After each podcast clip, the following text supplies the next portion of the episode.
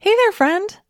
Listen, I want to invite you to join me for an upcoming presentation I'm offering called How to Shift from Willpower to Want Power.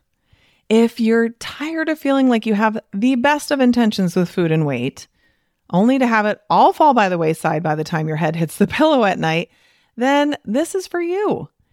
If you're interested in making permanent weight loss easier and less of a struggle, then this is for you. If you're curious what want power is, which you probably should be, and can't wait to learn how to incorporate it into your journey toward peace and freedom around food, then this is for you. I'll be presenting live twice on Wednesday, May 1st, 2024 at both noon and 7:30 p.m. Central Time Zone. I'll answer your questions live and we'll have a really good time together. But if you can't make either of those days, I'm not going to make you get a replay emailed into your inbox, only for it to get lost and never be watched, no matter how deeply you want to make time to go through it. Because I mean, honestly, who are we kidding? We've all done this, including me. No, instead, we are offering multiple watch parties for several days after the live presentation. So come watch the replay with other doctors and interact in the chat with them and my team. So, either way, whether you come live or to a watch party, it will be worth your time for sure. All you have to do is register at katrinaubelmd.com forward slash want power. That's katrinaubelmd.com forward slash W A N T P O W E R. See you there. You are listening to the Weight Loss for Busy Physicians podcast with Katrina Ubel, MD, episode number 22. This is Weight Loss for Busy Physicians, the podcast where busy doctors like you get the practical solutions and support you need to permanently lose the weight and feel better so that you can have the life you want.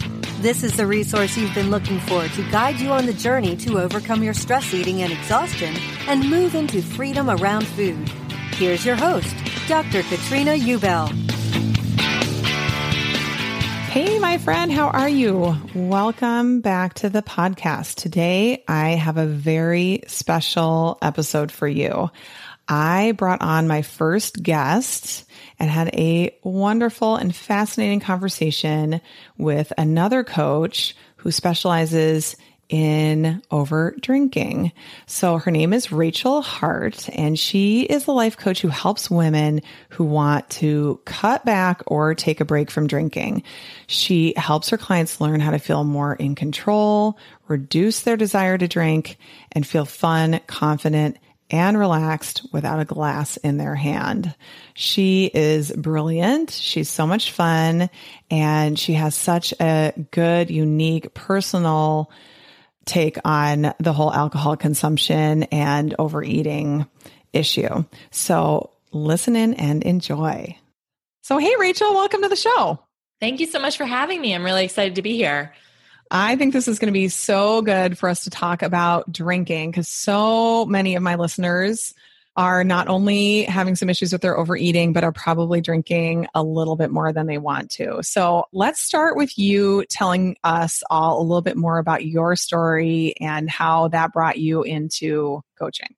Yeah, I mean it's really interesting because when I when I talk with people like you and hear about the work around food, I realize that so much of my story really mimics the struggle that people have with food and overeating. It's just that my struggle sort of started with drinking.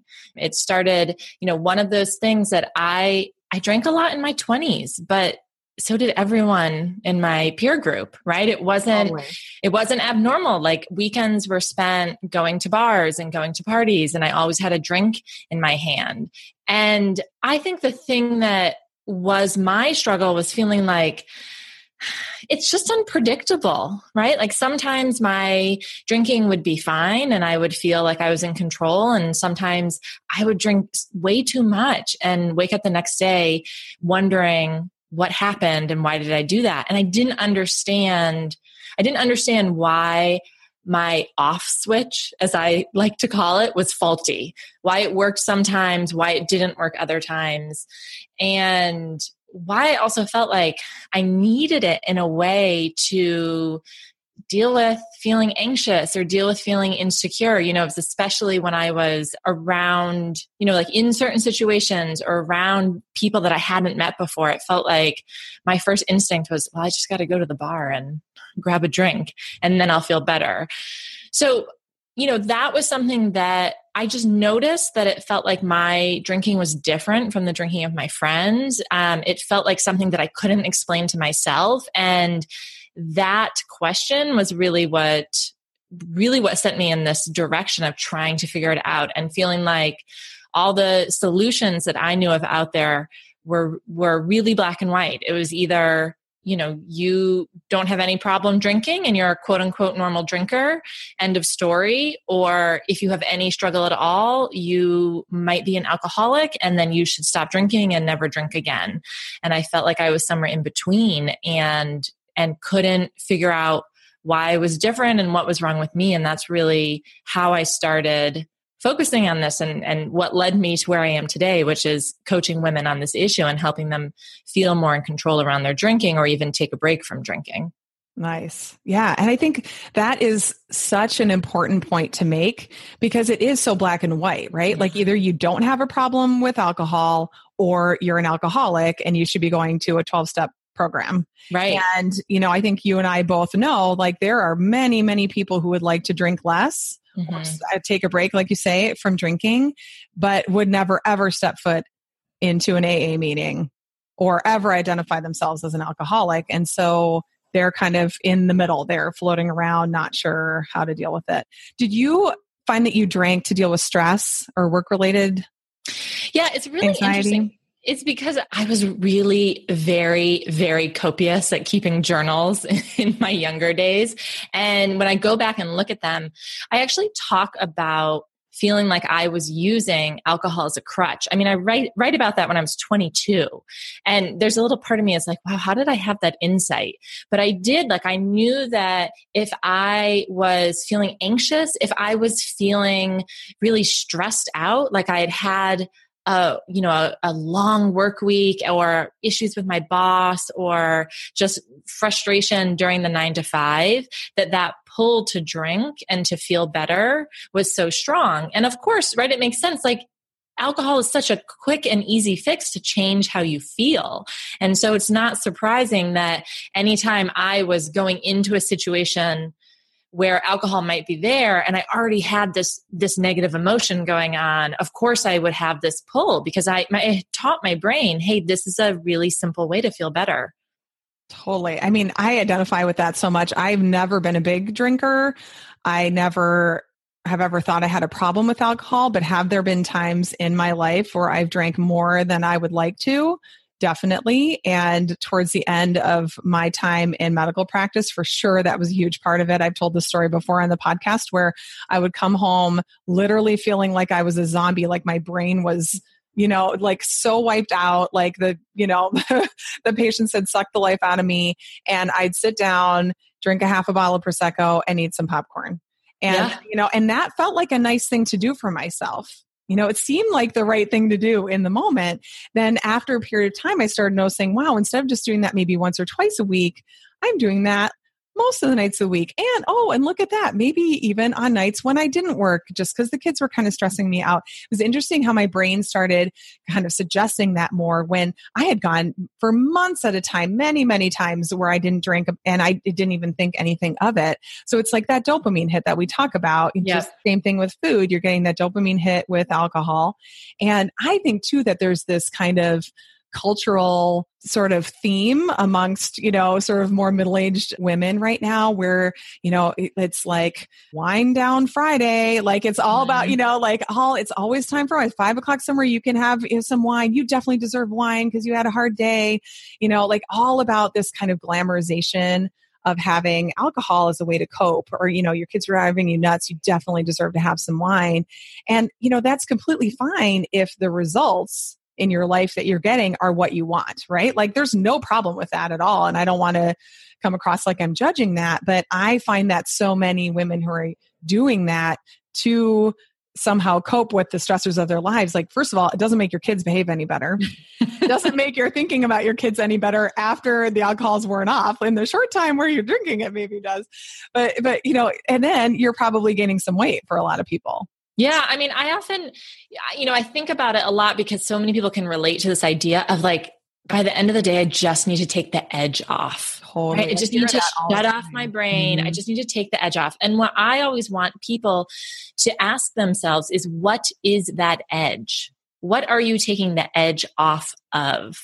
Right. And I think so many mm-hmm. of us, myself included, for a long time just blew right by that right? It was just like, oh, it's just like, it just got to relax. I just don't feel good. I just need to take the edge off. And I wasn't t- spending that time examining, okay, well, what is that thing that I'm trying to escape from? And for me and for a lot of people, it is negative emotions. It is stress. It is anxiety. It is sometimes a loneliness. It's boredom, whatever that negative emotion is that we don't want to feel, right? And so you start to teach your brain, hey, this is a way to deal with it. And then surprise, surprise, you're not making any headway on actually getting at the root cause of what's creating that negative emotion in the first place.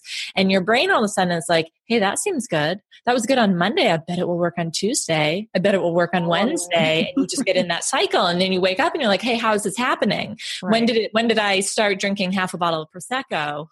Like Every- most nights of the week, right? Yeah. Like, who am I right now? Where I'm asking my husband, like, did you get more wine? Like, what? How did this happen? Yeah. I think it's so interesting too because that edge, right? Because everybody talks about it that way, you know, like, oh, I got to take the edge off, or I just need to relax. It's like what we don't really realize is the edge is created by our thinking. Mm-hmm. You know, it's our thoughts, our perception, uh, our experience of our lives that's created the edge. And then we don't just change our thinking to soften the edge. We want to look to an outside source. The other thing about alcohol that's so interesting is the idea of coming home from a hard day and having a drink is so socially acceptable. I mean, think mm-hmm. about happy hour, or even when you look back at like old, um, TV shows, you know, the 50s and 60s, right? The husband would come home from work and right away either go make himself a martini or the wife was over there making him a, a, cocktail, some sort of, you know, before dinner drink. So I think a lot of us grew up just thinking like, oh, this is what adults do. Yeah they have a hard day, they have a glass of wine, like, or, you know, they have a cocktail. It's like not a big deal. But I think that, you know, for a lot of physicians who are, you know, my main audience on this podcast, they are kind of sometimes finding, okay, well, so if I'm not eating, if I'm not eating to make myself feel better, well, then I'll just have a couple more glasses of wine. Right. So let's talk about that, like kind of switching one, you know, buffering or neutralizing negative emotions with one thing and switching over to the other, whether it's like stopping drinking and then eating too much or the other other way around. Right. Well, it's so interesting because this is exactly what happened for me, what I started to notice is that I would take alcohol out of my life, right? I would take a break because I was getting all these negative consequences that I didn't like. I didn't like waking up with the hangovers. I didn't like not having a full memory of what happened the night before. I just didn't like how I felt. And by the way, I, you know, I think a lot of people notice this the longer that it goes on, right? And the older that you get, it seems like, God, I just don't kind of bounce back from these hangovers the way that I used to. It takes like a whole day to recover. exactly exactly. you exactly. wonder why you can never get anything done around the house. so that would happen. I would take it out and then I would just find myself doing the same thing with food right? And so i have mm-hmm. this one this one story that i tell because just for some reason this really clicked in in my mind. You know i wasn't drinking at the time and i was really making a concerted effort to be healthy. And i had gone to whole foods and i had gotten the organic cauliflower and i had like the himalayan sea salt and i had roasted a whole pan. I lived on my own at this point. I was making myself a healthy meal and I finished my dinner and I just kept going back to that pan. I kept eating more cauliflower. I kept going back and back. No, it's cauliflower, right? I right. mean, what like there's not going to be a, a, terrible downside but here's the thing like i was just i was doing the same thing that i was doing with drinking right i was putting something in my body so much of it right filling up my digestive system so much that it was literally pulling energy away from my nervous system away from all those thoughts that i didn't want to think i didn't want to feel the emotions that those thoughts were creating right and directing that energy elsewhere and in that moment i just realized oh this is what I do with drinking. Like I saw, mm-hmm. I saw suddenly this connection that I had never understood before. And in that moment, I mean, one, it kind of erased a lot of the shame that I had had because I was like, oh, I'll do it with anything. right. I just don't want to feel. Exactly. Right. And like, if it's not, you know, drinking too much wine, I will eat too much food. I will work, you know, so much that my brain doesn't even have a moment to be alone with with its thoughts right so i don't have to feel i will go onto ebay right and and shop and shop and shop so that i don't have to be with these emotions and i and once i realized that that for me was the beginning of actually kind of setting myself free because i realized like oh it's not that there's something wrong with me and alcohol, right? Yeah. It's that I just taught myself uh, that there are ways to cover up how you're feeling and turn down the volume on your emotions. And frankly, you can do it with most things. Totally. And I just need to learn a different way. Totally. I think that is, yeah, so good. Yeah. And, you know, I think it's also like you could treat yourself with anything. I found myself sometimes being like, this roasted broccoli is amazing. Like, who am I? Number yeah. one. Number two, like, what is the deal here? So, you know, one thing that really worked for me in terms of alcohol, I have kind of gone back and forth with drinking, never really identified it as ha- it being really a problem for me.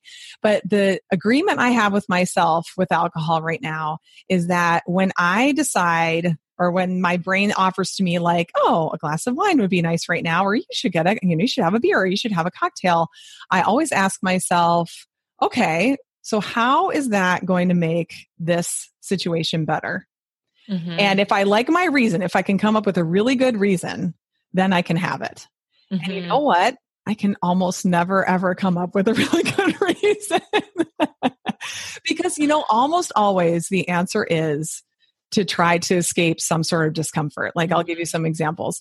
Um, I, for a while there, if the kids were kind of getting rambunctious around dinner time and I was just trying to make dinner, I would have a little Prosecco just to take the edge off. It made you know, it just loosened me up. It made me more patient. It made me have more fun making dinner. And I felt like I was having more fun around the dinner table even though I wasn't really, right? It was just the alcohol.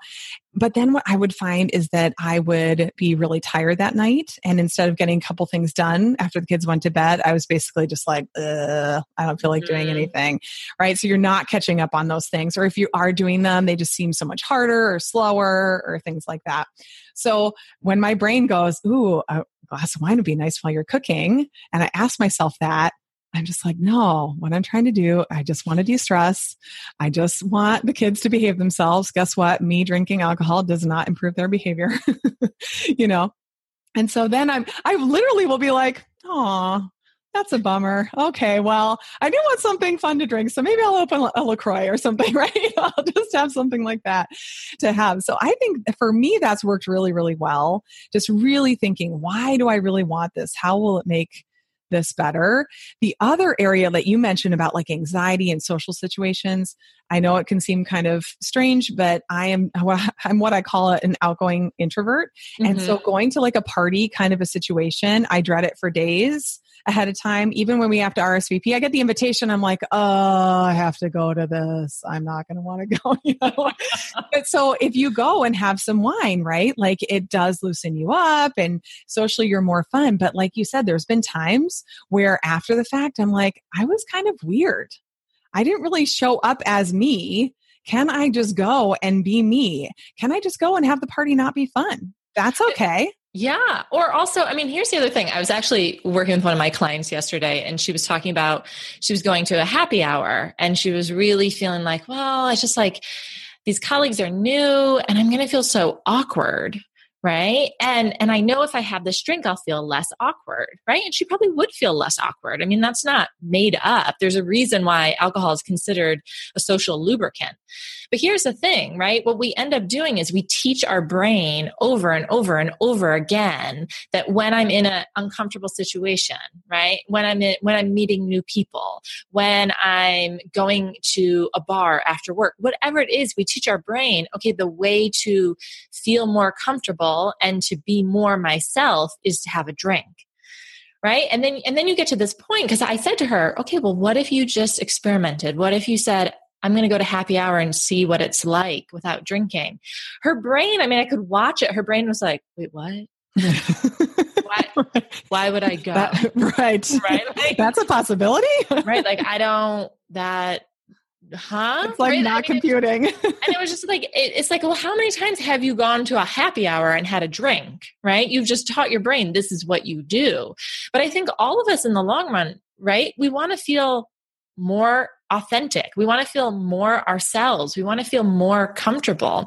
And if we don't ever give ourselves the chance of learning how to do that without having a glass in your hand the only thing that will happen is it will just mean that you won't actually learn how to do those things. You won't actually gain that skill set. You just find yourself feeling more and more reliant like, oh God, this celebration's really not going to be fun, or the party's going to be awkward, or how could I possibly enjoy my vacation if I don't have a glass of wine there with me? And I totally understand that because I, I mean, I felt like that for so long. Like, you want me to go to a wedding and do what?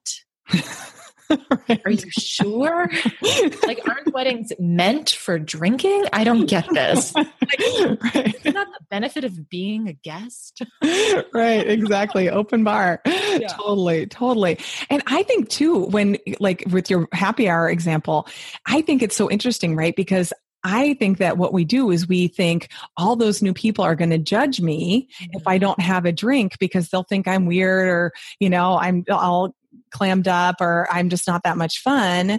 So what we're really doing though is we're projecting our thoughts about ourselves onto Mhm. the other people. Like that's really what we think about ourselves.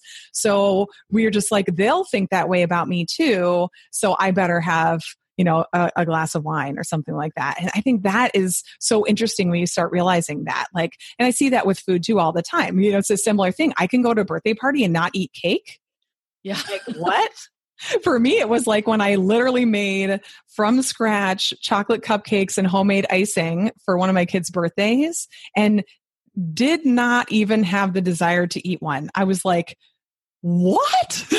This works. I can't believe it. Like this is something that happens to people? Like Right. I mean, is oh, uh, that- amazing. Yeah, I mean, that was the exact same thing with me, right? Like this idea that I could, I mean, I, I loved to drink. I loved it. Like I loved my fancy cocktails, right?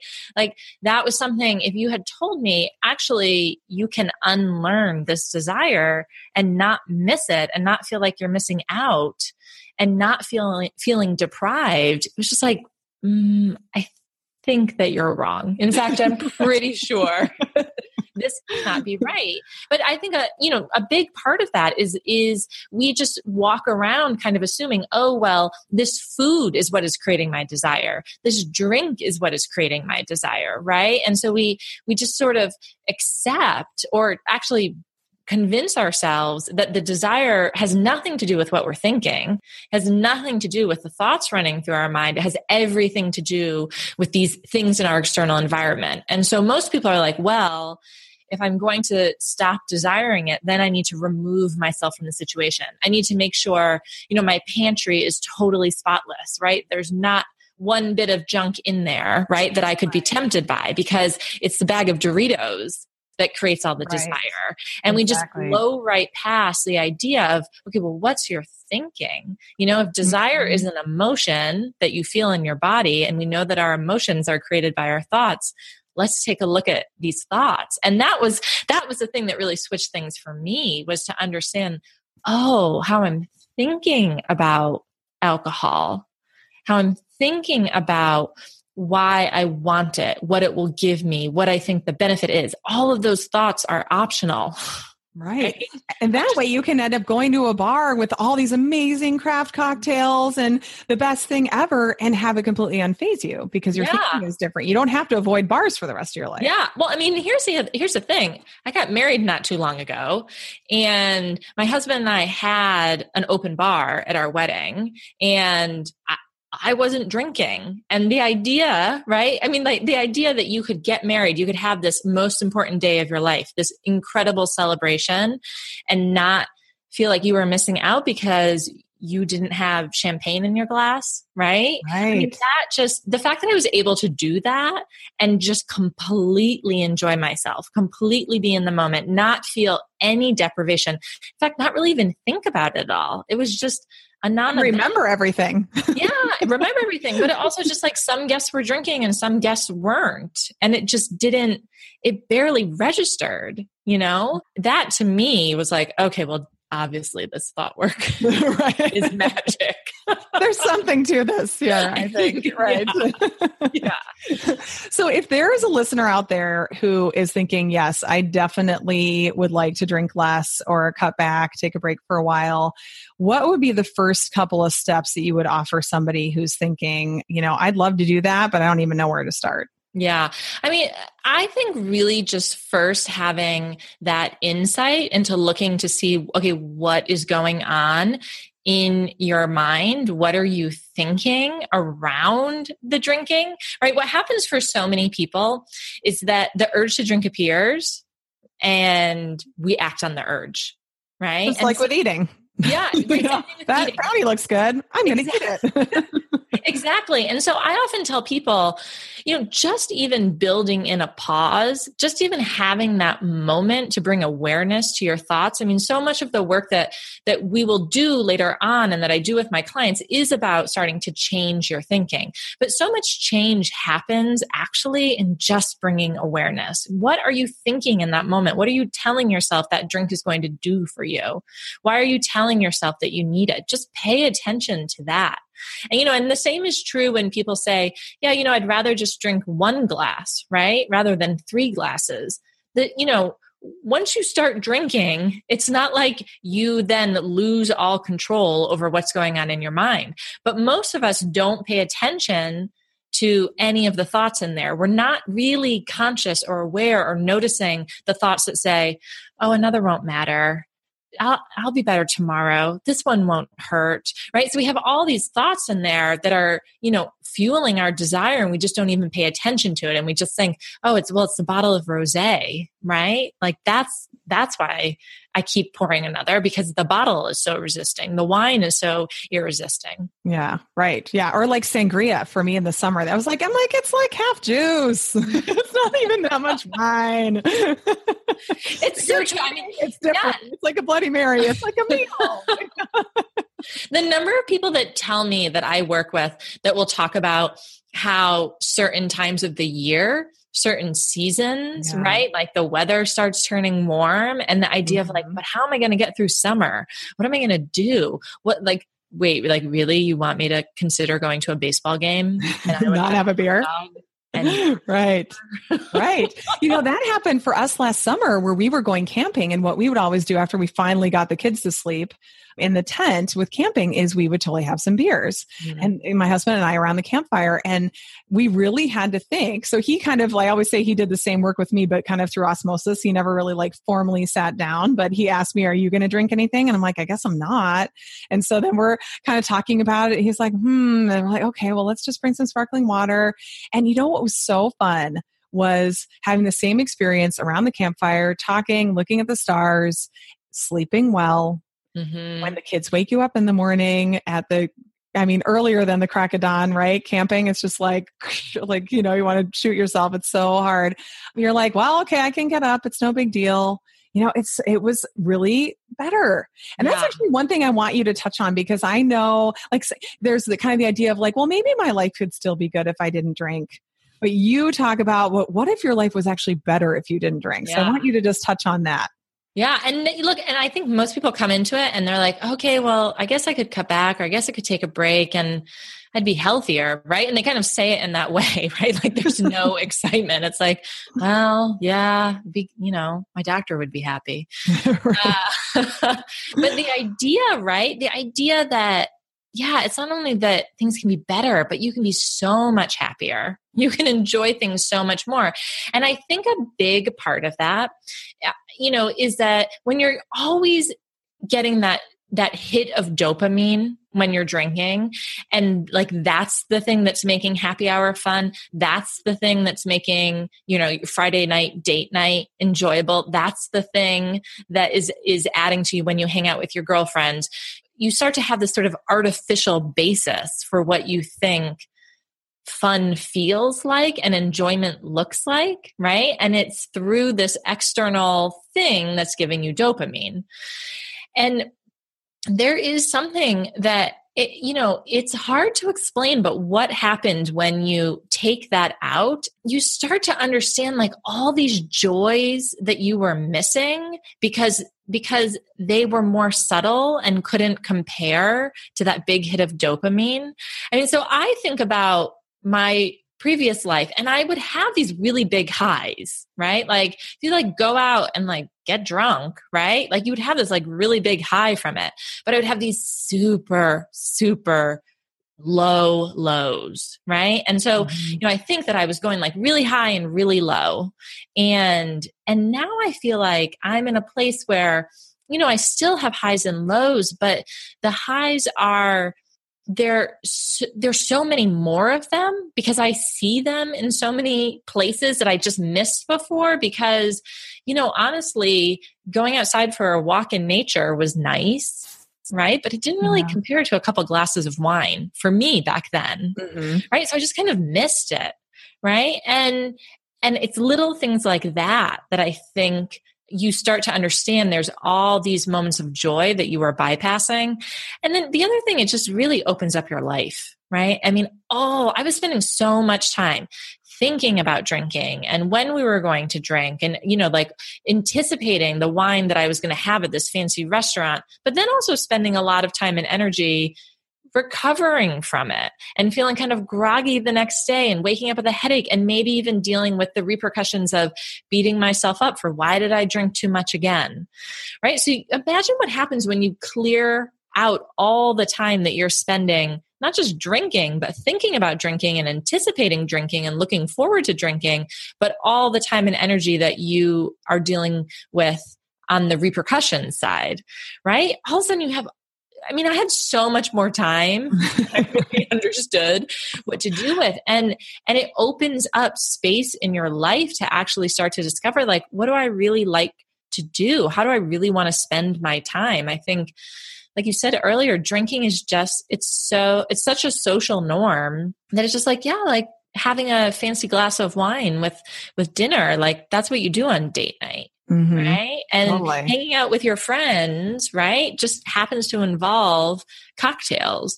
Right. And so when you open up that space, it really opens up a place in your mind to start to think about what do I want to do? And if, you know, and surprisingly, I found things that were more enjoyable and more exciting and more me outside of drinking.